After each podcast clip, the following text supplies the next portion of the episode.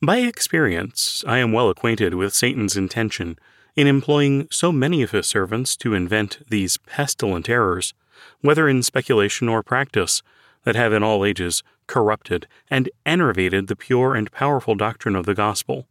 For they lead to forgetfulness of God and security in sin, and are deadly poison to every soul that imbibes them, unless a miracle of grace prevent.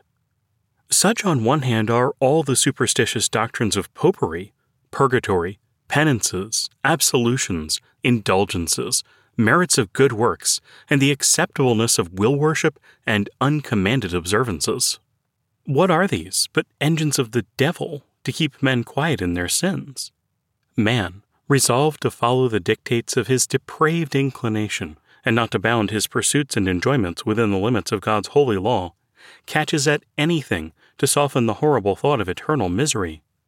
This is the awakening reflection, God's sword in the conscience, which it is Satan's business, by all his diabolical artifices,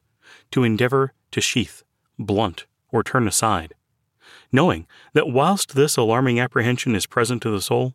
he can never maintain his possession of it in peace. By such inventions, therefore, as these, he takes care to furnish the sinner with that which he seeks for,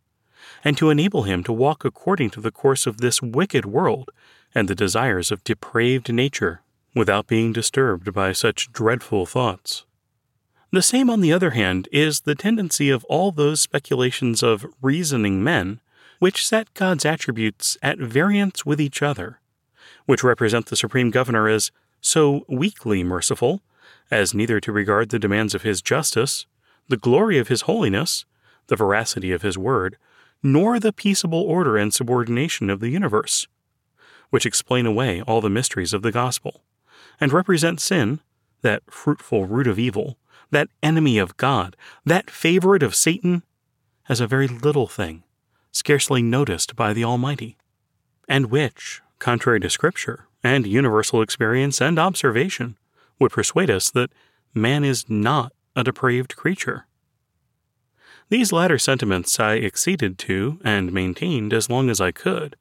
and I did it most assuredly because they soothed my conscience, freed me from the pressing fears of damnation,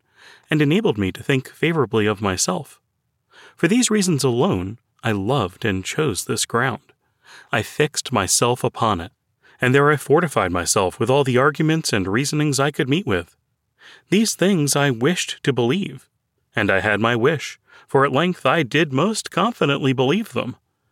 Being taken captive in this snare by Satan, I should here have perished with a lie in my right hand, had not that Lord, whom I dishonored, snatched me as a brand from the burning.